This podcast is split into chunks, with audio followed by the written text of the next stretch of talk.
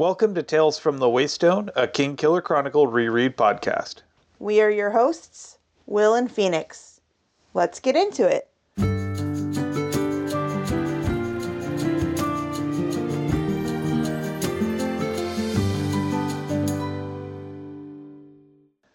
Welcome to Tales from the Waystone, episode 46, Sleeping in Light, where we will be looking at chapters 89 through 91 of The Name of the Wind through the lens of wrapping up. All right, this is the second to last episode of The Name of the Wind. When we get to the end of this section, we will be less than 10 pages from the end of the book. If this is your first episode, welcome. I might suggest that if this is your first episode, you go back maybe 46 and start from the beginning. But if you insist, we love new listeners. Second, I should probably explain what you're about to listen to. So let's get into that. Alrighty, quick explanation of the podcast. Each week, we will be examining a section of the book, The Name of the Wind, through a chosen lens and figuring out what we can take from the text to apply to our real lives. We will also take some time to explore models of practical wisdom from the text with an Aristotelian phronimos of the week. After that, we will expand our understanding of our own world with an interesting fact. And finally, wrap things up with seven words from the book and seven words from our own lives. Before we begin, let's get some disclaimers out of the way. First of all, as always, we are in no way affiliated with Patrick Rothfuss or his publisher, Daw Books. Though, as always, Pat, if you're listening, we've got no objections if you want to change that. Second of all, we're almost at the end of the name of the wind, so if you don't want to know how it ends, I guess this isn't the episode for you? Either way, just naturally know there's going to be spoilers. But not only for this, also for the Wise Man's Fear and potentially the Lightning Tree and the Slow Regard of Silent Things. And finally, as a word to our community, while it's perfectly fine to critique the text as you read it, which we do frequently, we won't stand for any abuse of the author responsible for it. Oh boy, do I have some critiques this time. Oh, yeah. So, with that out of the way, it's time for our 45 second recap, and it is my turn. Do you have a timer ready for me? Do I ever? One would hope. Okie dokie. In three, two, one, go. Kvothe takes his whipping and spends his winnings on music loan payments and fripping, and starts back at the beginning. With Ari's guidance to the archives, Kvothe navigates, and with Fela's Alliance, learns the ways of its initiates. With Will and Sim, Kvothe ponders Denna's nature while he consults the wind's whim, and finds no luck with her nomenclature. All this to say, alack and alas, Ambrose will not lay aside this last trespass. 23.68 seconds. Ha! No cherries for me. Hmm. No cherries for you. Indeed. So let's talk a little bit about our lens here and why we chose it. So we chose this one as wrapping up mostly because a lot of what happens here is kind of montaged. I would argue that our first little chapter and our last little chapter are kind of montaged. But the rest of it, the reason I suggested wrapping up instead of a lot of other things that we could do that kind of mean wrapping up the story is it also feels very comfortable at the end. It's like wrapping yourself up in a cozy blanket. Yeah, I can see that. So things start off with really just a pretty quick speed through of what happens with Kvothe's next round of punishment. He takes his whippings, he's learned his lesson, he doesn't do anything super dramatic afterwards. Um, I, I, I'm going to argue something. He has not, in fact, learned a lesson. He hasn't. Let me put it this way he at least waited a couple days before he got into trouble. No. No, no, no, no, no. no. He's already, before this point, gone to the Underthing and figured that he can find a way into the archives. And he spends, while he is still healing with 57 stitches from getting whipped, every night crawling through the Underthing. He has learned nothing. Okay, let me rephrase that. At least this time he let the null root wear off first. Do we know that he did? we don't know that he did. It seems to imply that he did. Yeah, but he still wound up going places where he tore out his stitches. Look, if Kvothe wasn't a little bit extra, we don't know what he would be. This is accurate, but I in no way think that he has learned any lesson. Oh, there's definitely some truth to that. But you said But my point is, this time he didn't just immediately go and get himself caught with fire in the library. okay, he didn't get caught. I didn't say he'd learned the right lesson, but he did learn a lesson. Uh, agree to disagree. He didn't learn any lessons. So, you know how Kvothe has just had his ledger this whole time? We don't, thank goodness, get a direct rundown of every cost of everything that he spent Ambrose's money on. It's interesting that he says Ambrose's money. But we do get a list of what the things were, if not what the cost was an extraordinarily fine lute, which is really cool because I know from my own experience, if you have the passion to want to learn an instrument, you can totally learn on a crappy instrument that costs you 50 bucks. It's fine, go for it. But your life will be so much easier if you go for a little bit, at least, of an upgrade. It's not like you have to spend $2,000 on a guitar to learn on, but my nicer guitar that we have here, my acoustic that I love so very much, way better than the one that is currently residing at your parents'. Well, and by the same token, I've got two electrics. One was a super cheap Guitar Center special, and yeah, for what it was, it was good, but it didn't play the same way I wanted to. I ended up upgrading for one that cost a bit more, and the playability was a lot higher. Just the overall feel of it was better, and it made sounds that I liked better. And that makes me want to play more. And that's at the end of the day what you really want. Yeah.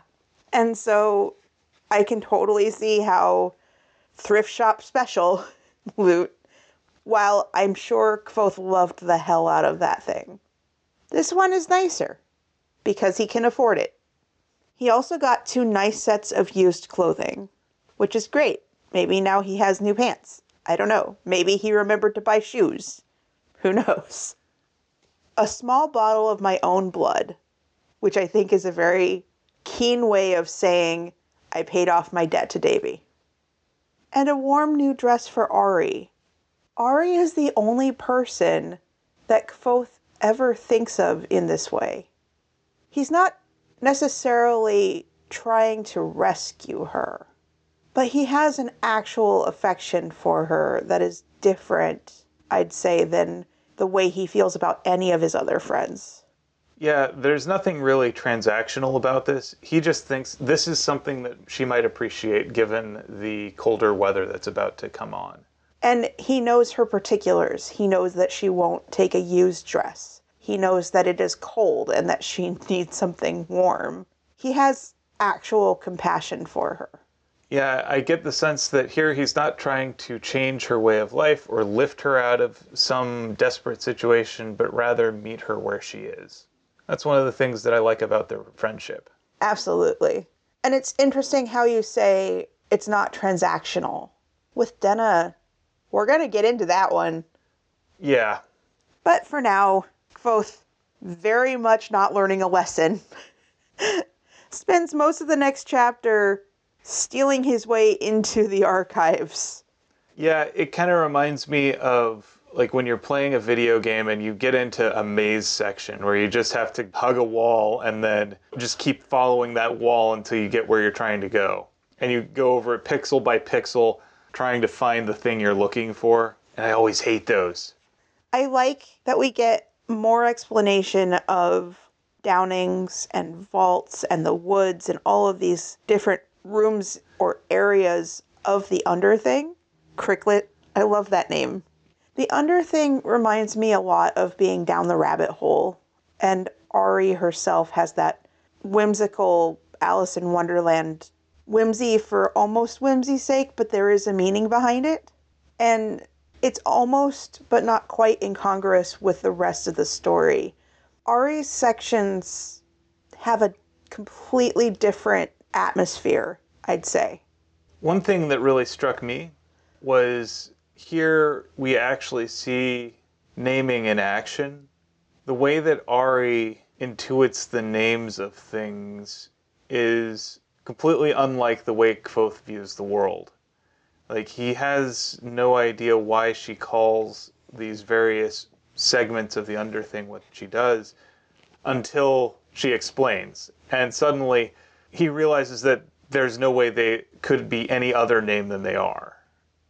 You hear names like the woods, and you expect it to be like a forest, and instead, it's a series of crumbling halls and rooms where ceilings were propped up with thick wooden support beams. Cricklet has a tiny trickle of fresh water running down one wall, and it has crickets. Vaults, instead of being like a vaulted ceiling, is like pole vaults. They have an entire conversation about bellows or billows. It has a lot of multiple meanings. And Ari says, You call things by their names. That's what names are for.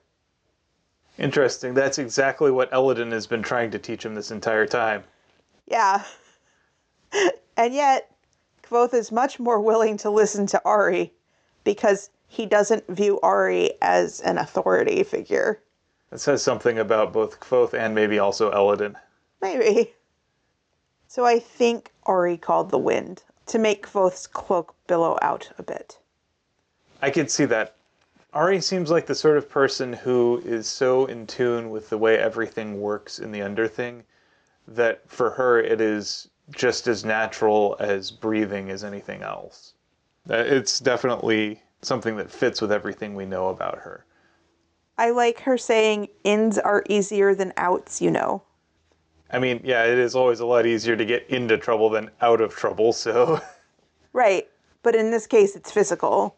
Getting into a place and getting stuck is way easier than getting unstuck. Oh, yeah. You ever stick your head through the bars of like a railing or. Eh, never? Nope, because I recognized that it was easier to get in than out. That's accurate. I'm pretty sure I've told the story before. I'm pretty sure I told it on the podcast before, but I'm not 100%. When I was four or five and in preschool, I really, really liked caterpillars, like a lot. And in the Pacific Northwest, they have what's called tent caterpillars. They're these bright orange and black caterpillars that you see all over the place. And I would pick them up and put them over in a corner of the play yard. And there was one day where I saw one underneath this little play structure that was like rainbow shaped and had slats across. So it's like two arches of metal with wooden slats across that were maybe six inches apart.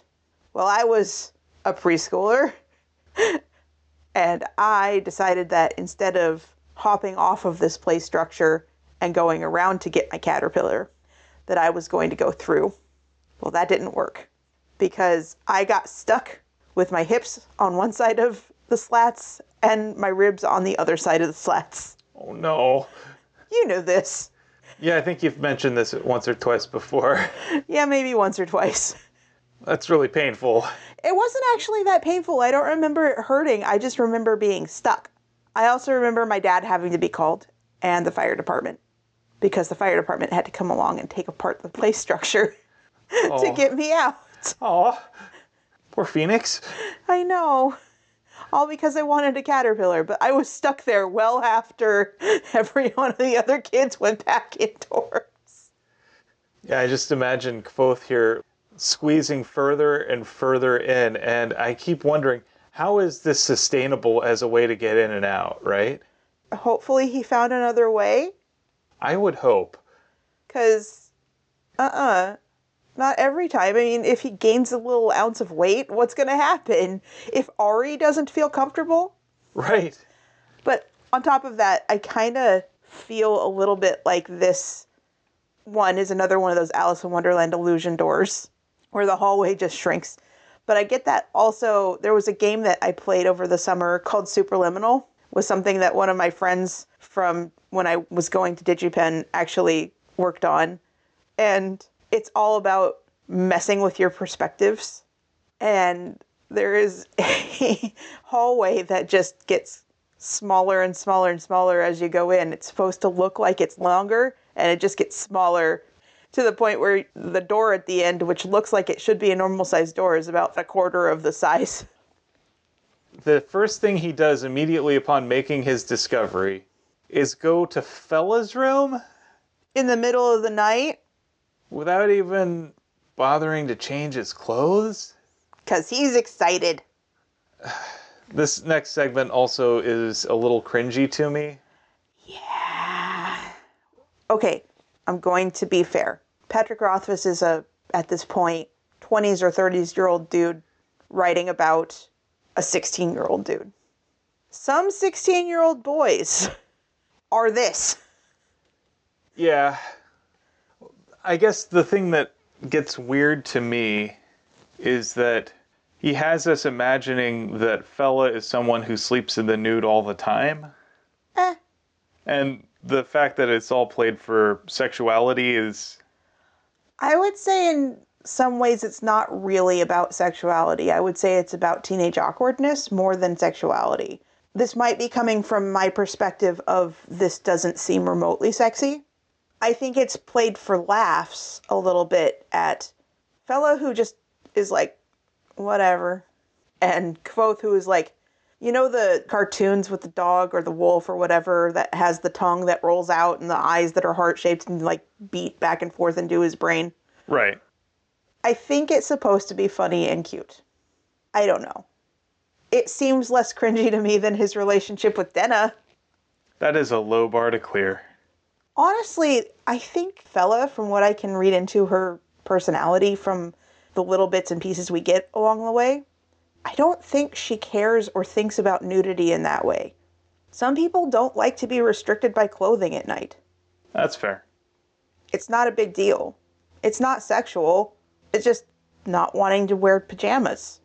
Liking the feeling of your bedding more than you like the feeling of a t shirt or what have you, or a nightgown, or underwear.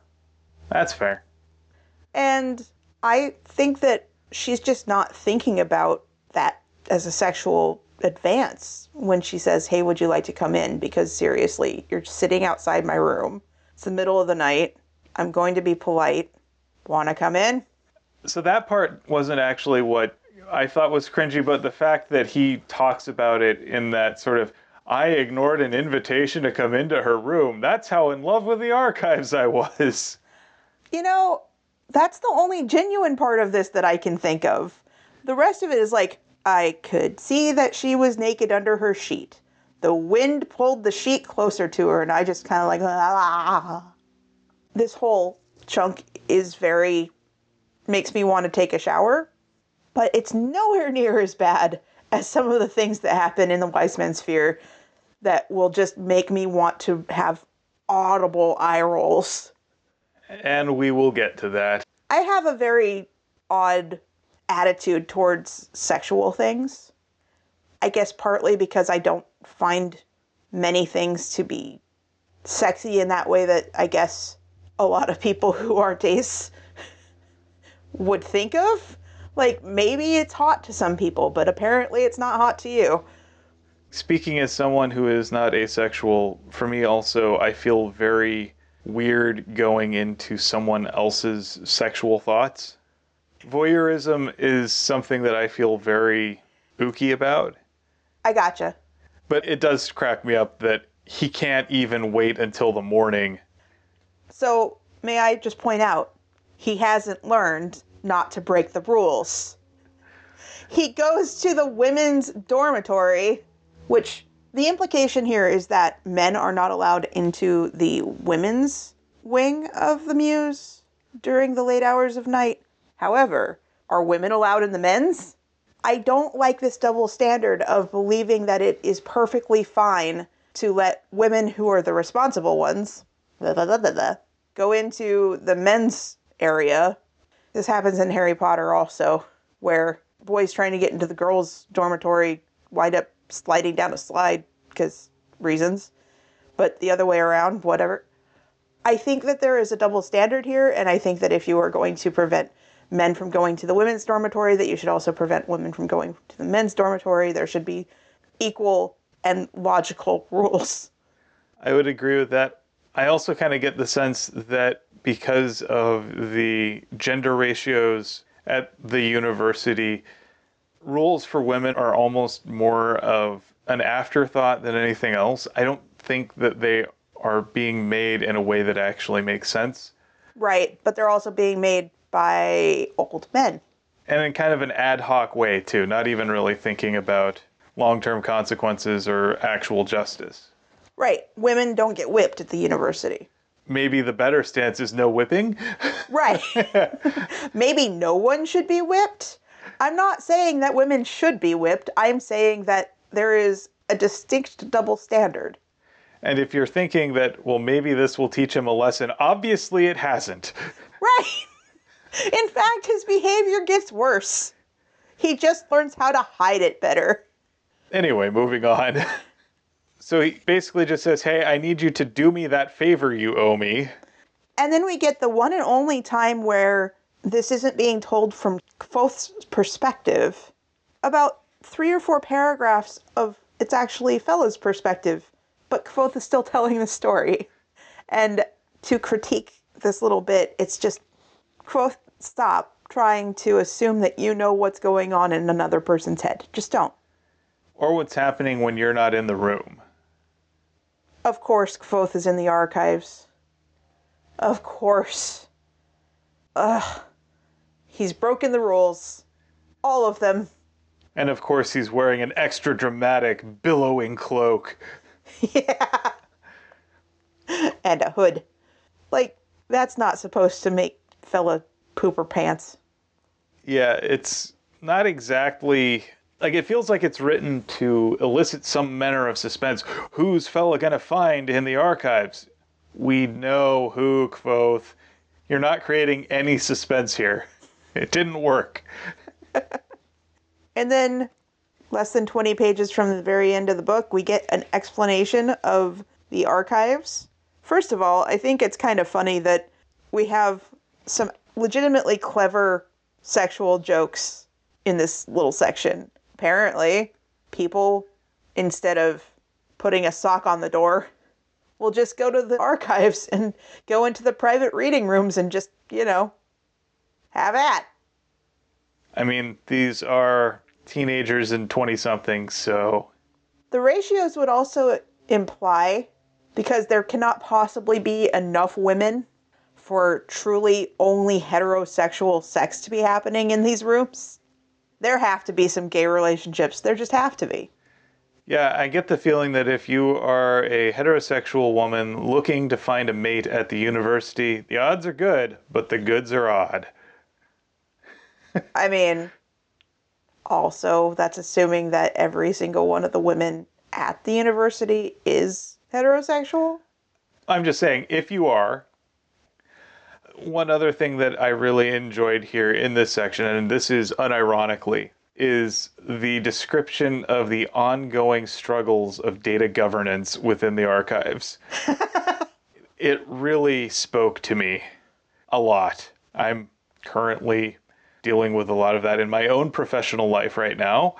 And the business of establishing a taxonomy that covers an entire organization is exhaustive and it is like herding cats because as soon as you think you've found something that makes sense and is more or less universal, you'll find an exception or someone who refuses to accept it.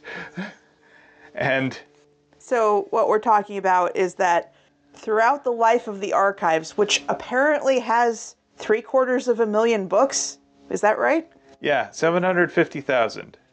750,000 books and some of them are very delicate and some of them are in different languages and some of them are incomprehensible as to what they are. They're missing pages.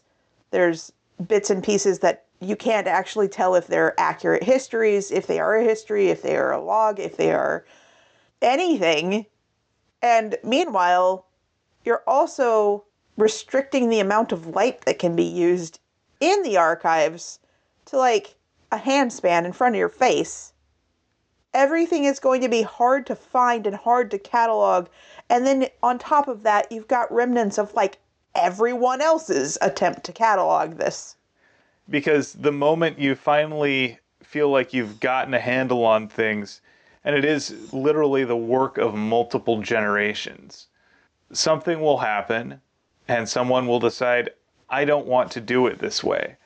And so there's this constant pull between trying to support a legacy system and then develop something new that transcends the limitations of said legacy system.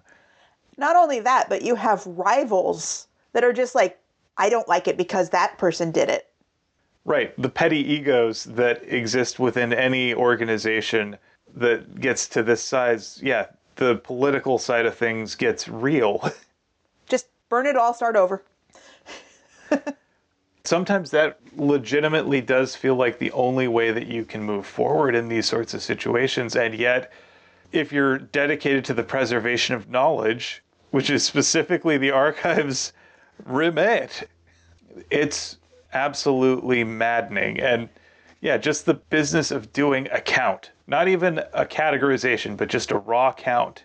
And then from there to then have to go through each one with enough detail to be able to catalog according to some taxonomy is really going to lead you down a bunch of rabbit holes. And Kvothe's like yeah i've been thinking about it for a couple of hours as if that's enough.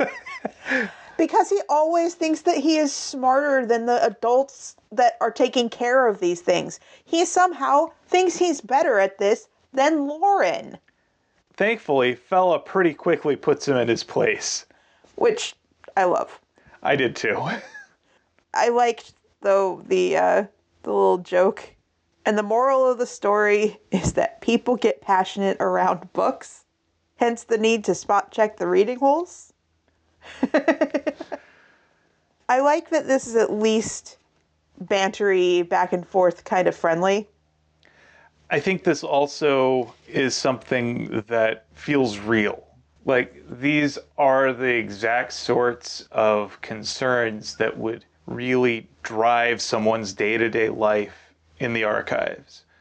This is something that feels like someone had to really think about how this part of the world worked and they realized that yes, it does make sense for it to make no sense. I get the impression that Pat may have spent a lot of time in a university library. As one of my colleagues would put it, it's all a puddle of goo. Explain. So, right now, we are in the business of cataloging every service within our company. Ugh. And the thing that we are quickly discovering is that a lot of the things that call themselves services are not, in fact, services, they're puddles of goo. And then when you get into the business of trying to define a service, then it gets pretty gnarly. We found that actually it was easier to define a service by what it wasn't and what its failure conditions were. A service is fundamentally something that can break. If your service can't break, it isn't a service, it's a puddle of goo. Oh gosh. Find the thing that can break, and that's your service. All right, on that cheerful note, let's go on to the next chapter. this is the one that really does feel a lot like you're wrapping yourself up in a blanket rather than wrapping up a story. I like that Kvothe describes Elodin's teaching style as something that could conceivably be referred to as teaching. I think that the more accurate way to put this is Kvothe just isn't receptive. Yeah, I think part of it is like we alluded to with Ari, Ari has taught him a lot about naming because he's not expecting her to teach in the traditional sense. And I kind of get the sense that naming isn't something that you can just go to a class on and attend a lecture on and just understand. It seems to be something that has to be learned experientially. And because the time that Kvothe spends with Ari isn't him sitting here trying to learn, it's just him experiencing, he's actually receptive to it. Whereas with Elodin, he brings all of his own expectations about what learning ought to be that prevent him from actually experiencing. Elodin is really in a thankless position here. I don't know why he would want to teach Kvothe. Honestly, I don't know why he would want to be a structured teacher in the first place. I don't think he does. I think really the educational philosophy necessary to teach naming is antithetical to this idea of having a set class devoted to a thing. Or a set time devoted to a thing. Right. And it's not something that can be taught didactically. Like, you can't just give a lecture on it and then someone will understand it and then be able to do it. And it's not something that you can just do according to now is the time when I practice naming. It's because it's all about that unconscious sleeping mind that specifically and explicitly ignores conscious teaching. Elodin is doing the best he can here, and Kvothe is just not going to be the kind of person who can accept that. And here is the part just makes me want to bang my head against a wall a bit. Kvothe continuously looks for and does manage to run into Denna and essentially make himself a third wheel constantly.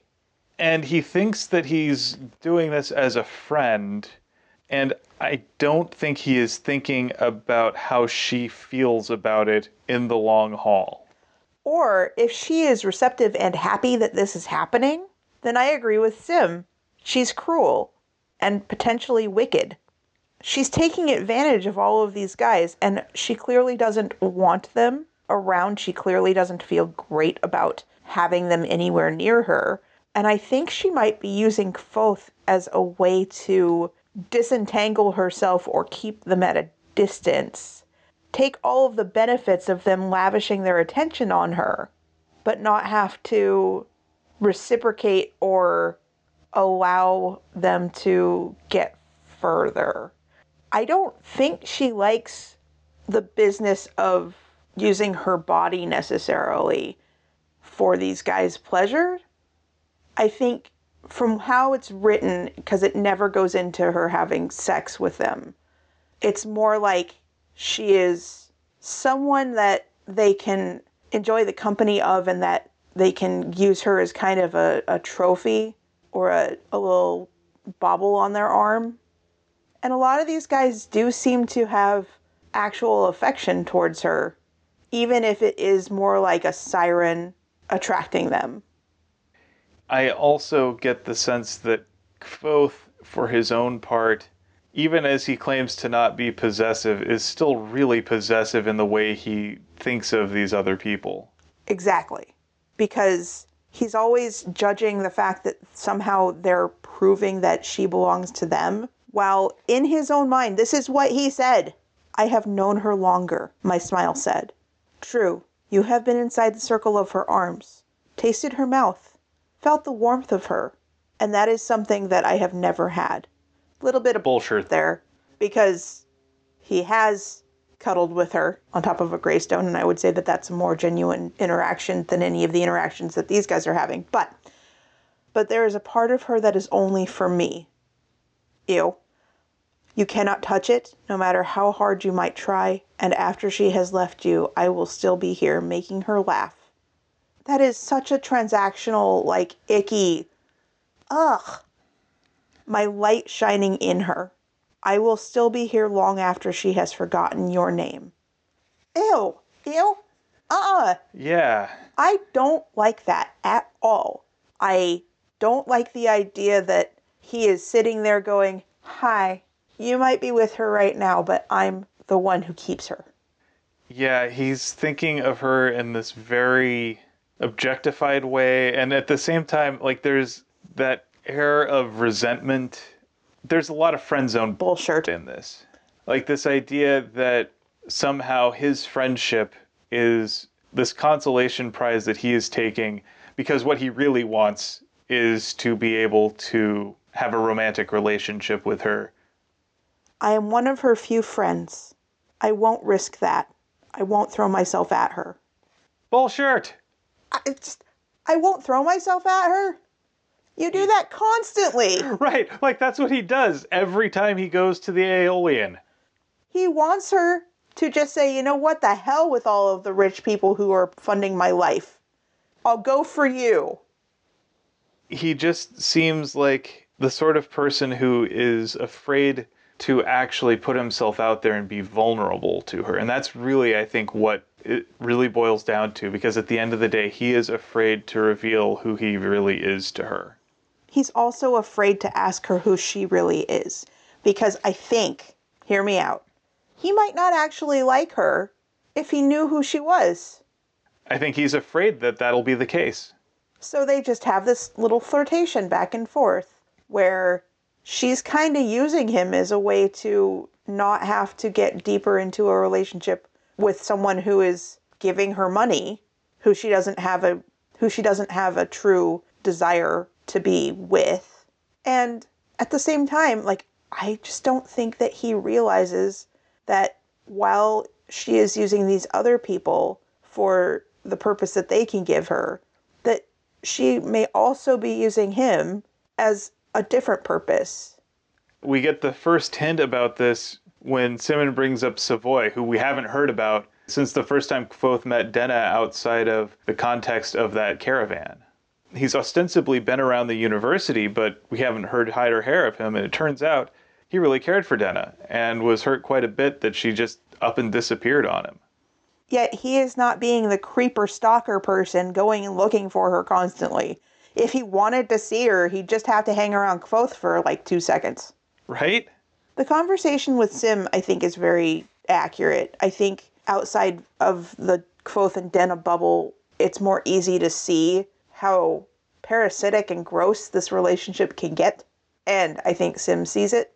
Good, honest, gentle Sim. And then Kvothe continues to just objectify Denna and ascribe characteristics that he doesn't actually know if they're real, saying that she is like a wild thing, that she cannot be caught. And I'm like, you're not setting out the right bait. Not only that, I kind of get the sense that he's not comparing her to a person. He thinks about her as a thing, as an animal, or as this force of nature, as opposed to a human being with agency and ideas and desires of their own. Maybe not even an animal, maybe an archetype or a concept. He takes the little piece of paper that Denna's stuffed into his window, the note, and he tears off her name. I'm not sure that this is her name. I'm not sure at all that Denna is who she is. But this has shades of when Jax put the moon's name in the box. Kvothe tears her signature off of the piece of paper and lets it go floating around within the questioning hall. Asking the eight ball. but the wind never took her name away.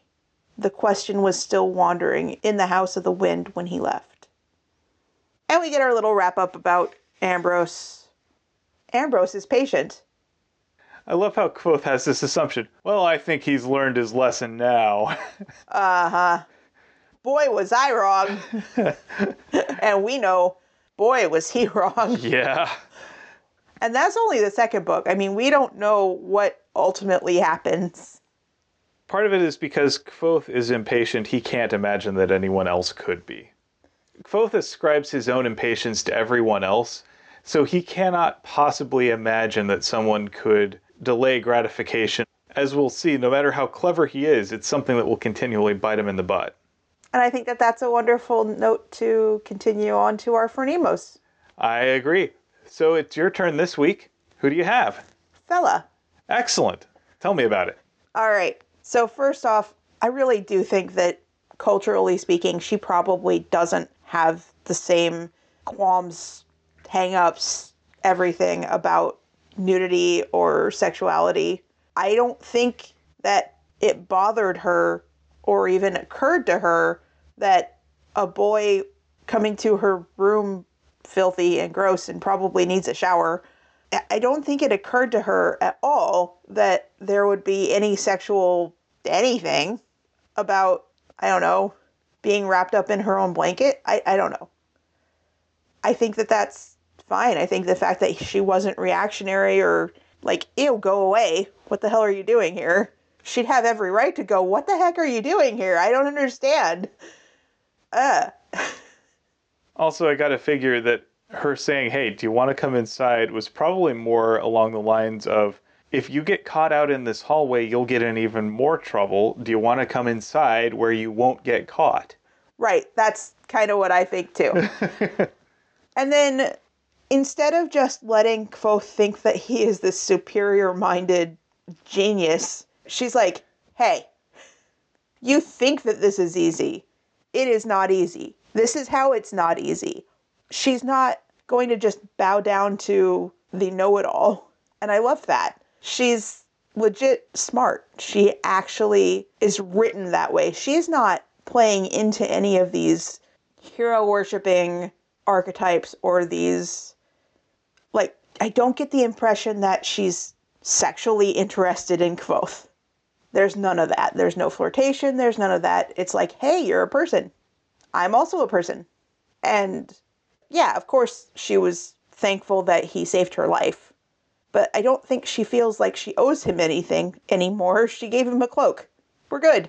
You know, if there was a transaction to be made, there it is.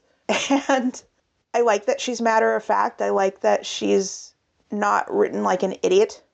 I also like, like you were saying earlier, the fact that she doesn't feel like she has to flatter the ego of every man who says something even remotely intelligent or even resembling intelligent.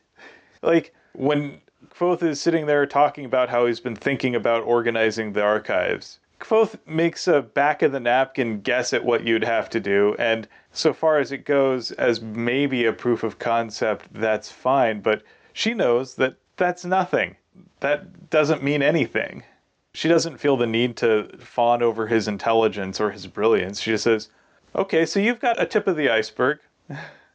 she doesn't feel the need to flatter him which I think is great. I think in some cases there are some people that are predatory and make you feel like you have to flatter them to get yourself out of a situation. And I think that Ambrose is written that way, especially in his relationship to Fela. It's like, if I don't make you feel like you're smarter than me, then I am potentially going to be killed. And with Kvothe, to his credit, he's like, oh, okay, I have a new perspective now. I'm now smart. And you can almost hear Fela rolling her eyes at him not comprehending how much he does not know. He's seen a puddle and he thinks he understands the ocean. I mean, honestly, as Fela describes it, it feels so real, like I said earlier. I like how much thought was put into it, and I also like that Fela got to be the one to explain it instead of like Willem. The only thing that's missing is Conan the librarian exhorting him to learn the Dewey Decimal System. so yeah, anyway, I enjoy Fela and I would like more of her. I would like more places for her to shine. I also think it's notable that Kvothe is describing her in his story as still this capable, smart person. And yeah, he's like, okay, I was 16, swing. But he doesn't just focus on hi, there's this sexual object in my face. So. Yeah. I think Fela's an excellent choice of Phronimos here. Thank you. All right. And so with that, it's time to move on to our interesting fact of the week. So it's my turn this week. What you got? So I think we can all agree that the platypus is a weird animal. Uh huh. It's already an egg laying mammal with webbed feet and a duck like bill and poison spine, and it hunts with electroreception sensors. Wait, what? Y- yeah, it uses electroreception sensors to hunt for things in the water, much like a shark does. Yeah, it's weird. I didn't even realize that they swam. Hence the webbed feet. Yeah, but that doesn't mean anything. It's a platypus. Platypuses are weird. There's a further layer of weirdness here. Okay, but the poison spine thing? What? Yes, it has poison spines that it uses to kill its prey. Where? It's actually in its skin. It's like little uh, spikes. So, okay. I didn't know that. Interesting. The platypus is. You can't make it up. No. Here's how it gets even weirder. Turns out they glow in the dark. What? Yeah. so this was an unexpected discovery, to say the least, and it, it makes it one of only three mammals that can glow in the dark. Wait, okay, so wait, when you say glow in the dark, I mean it's like the t shirt I'm wearing. It's like glow in the dark. Yes, and it responds to UV light. Okay. Scientists discovered this just earlier this month and published something about it in the journal Mammalia. Wait, they haven't looked at a platypus in the dark yet until now. Not exactly. Yeah, it's really strange. So, turns out that uh, prior to this discovery, the only known mammals to exhibit this trait were opossums and flying squirrels. Wait, opossums and flying squirrels. Also glow in the dark, yes. What? These animals are primarily active during the dim hours of dawn, dusk, and then overnight. So, what ended up happening is the scientists first observed this in the flying squirrels at the Field Museum of Natural History in Chicago. And this got them wondering if there were any others. Okay, I don't understand how we didn't notice this before. So, they basically exposed them to black light.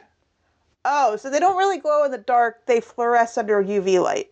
They do glow in the dark after absorbing enough UV light. However, most of their samples have been stored, you know, just in museums and such that don't necessarily get a whole lot of UV light in the first place. Okay. So after absorbing enough UV radiation, they'll glow for a little while. It's really weird. So it really is like my t shirt. Yeah, it really is. Okay. After that, they decided, hey, well, let's see what else in the museum glows under a black light. Fluoresces. And sure enough, under the black light, suddenly the platypus also glowed. Turns out that though the platypus fur appears brown in visible light, under a UV light, it glows green or cyan. Okay. So essentially, if you ever want to have something trippy for your next cocktail hour, get yourself a platypus in a black light. It's going to have a great mood.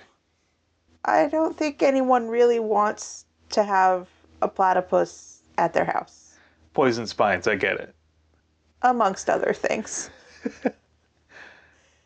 it looks like a fuzzy duck. It is not a fuzzy duck. Don't go and pick them up. Right. So, interesting? Yes. I don't know that glow in the dark is the right term. I think fluorescent under black light is more accurate, but that's still making my mind just go. It's not just fluoresce under black light. After having sufficient exposure to UV radiation, say sunlight, it'll actually charge up enough so that it can truly glow in the dark. I need to read your link. I need to see it. I need to see a video of this. I need just whatever. Yeah, there'll be a link in the description. Wild, right? I mean, you don't have to eat any cherries. Darn tootin'. With that, let's move on to our seven words. I believe you have seven words from the books. I do. There were a few. If you want to be morbid, free entertainment is hard to pass by. Referring to all of the people going and sticking their heads out the windows to watch Kvothe be whipped enough that he had to have 57 stitches. Yeah, that's pretty morbid. Yeah. There's Auri saying ins are easier than outs, you know. And Kvothe saying, I'll be back in a half an hour. If he's not, he tells Auri, You'll have to come and rescue me. There's also, and I found what I'd been looking for. We can only assume that this means that he found the door to the archives then. Just pointing that one out there. It might not be what he found right away. Who knows? He also says, I thought things would be better organized. If you want something that makes you feel like your skin's gonna crawl off, they clung to her with desperate determination.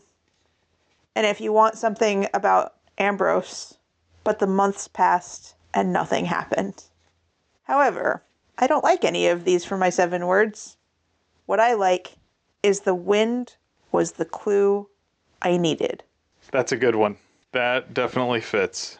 I like how that's finally, now that he has called the wind, there's more references to the wind guiding him. Yeah, that fits. Now, what are your seven words? My seven words are words that both of us have uttered multiple times, so it's not unique to just the one of us. That is, I would, but I have a cat. you have said this to me, I have said this to you about any number of situations, mostly revolving around being stuck under one or both of the cats. So, most recently, Leela has been doing this thing where she just rage purrs at us in the middle of the night because somehow, even though her food is on the cat tree in our room, she cannot possibly go and find it her freaking self. Yeah. So, occasionally, what happens, most of the time, this is on your shoulders because Sokka likes to sit on my feet. It's like, okay, Leela needs to be picked up and plopped next to her food so that she'll eat it. And I look at you and I'm like, I totally would be the one that gets up and takes her over to her food, but I have a cat, usually Sokka, on my feet. Yeah. And it's just something that we've both had to say. Hey, I'm thirsty. I'd get it, but I have a cat. or, hey, can you take a look at this thing over here? I would, but I have a cat. And it's probably something that will show up on my tombstone or something like that. I would, but I have a cat.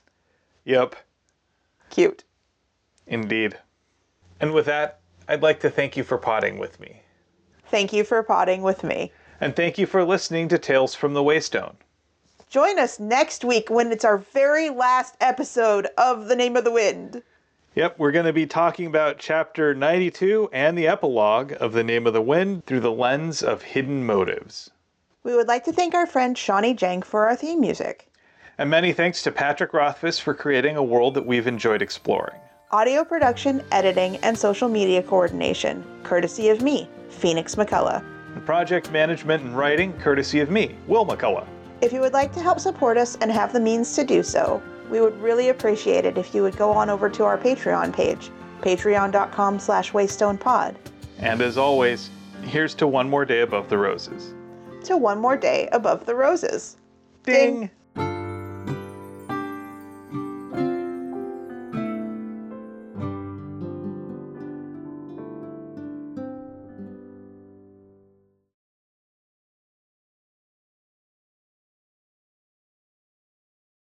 And so with that, I'd like to thank you with po- thank you with potting for me.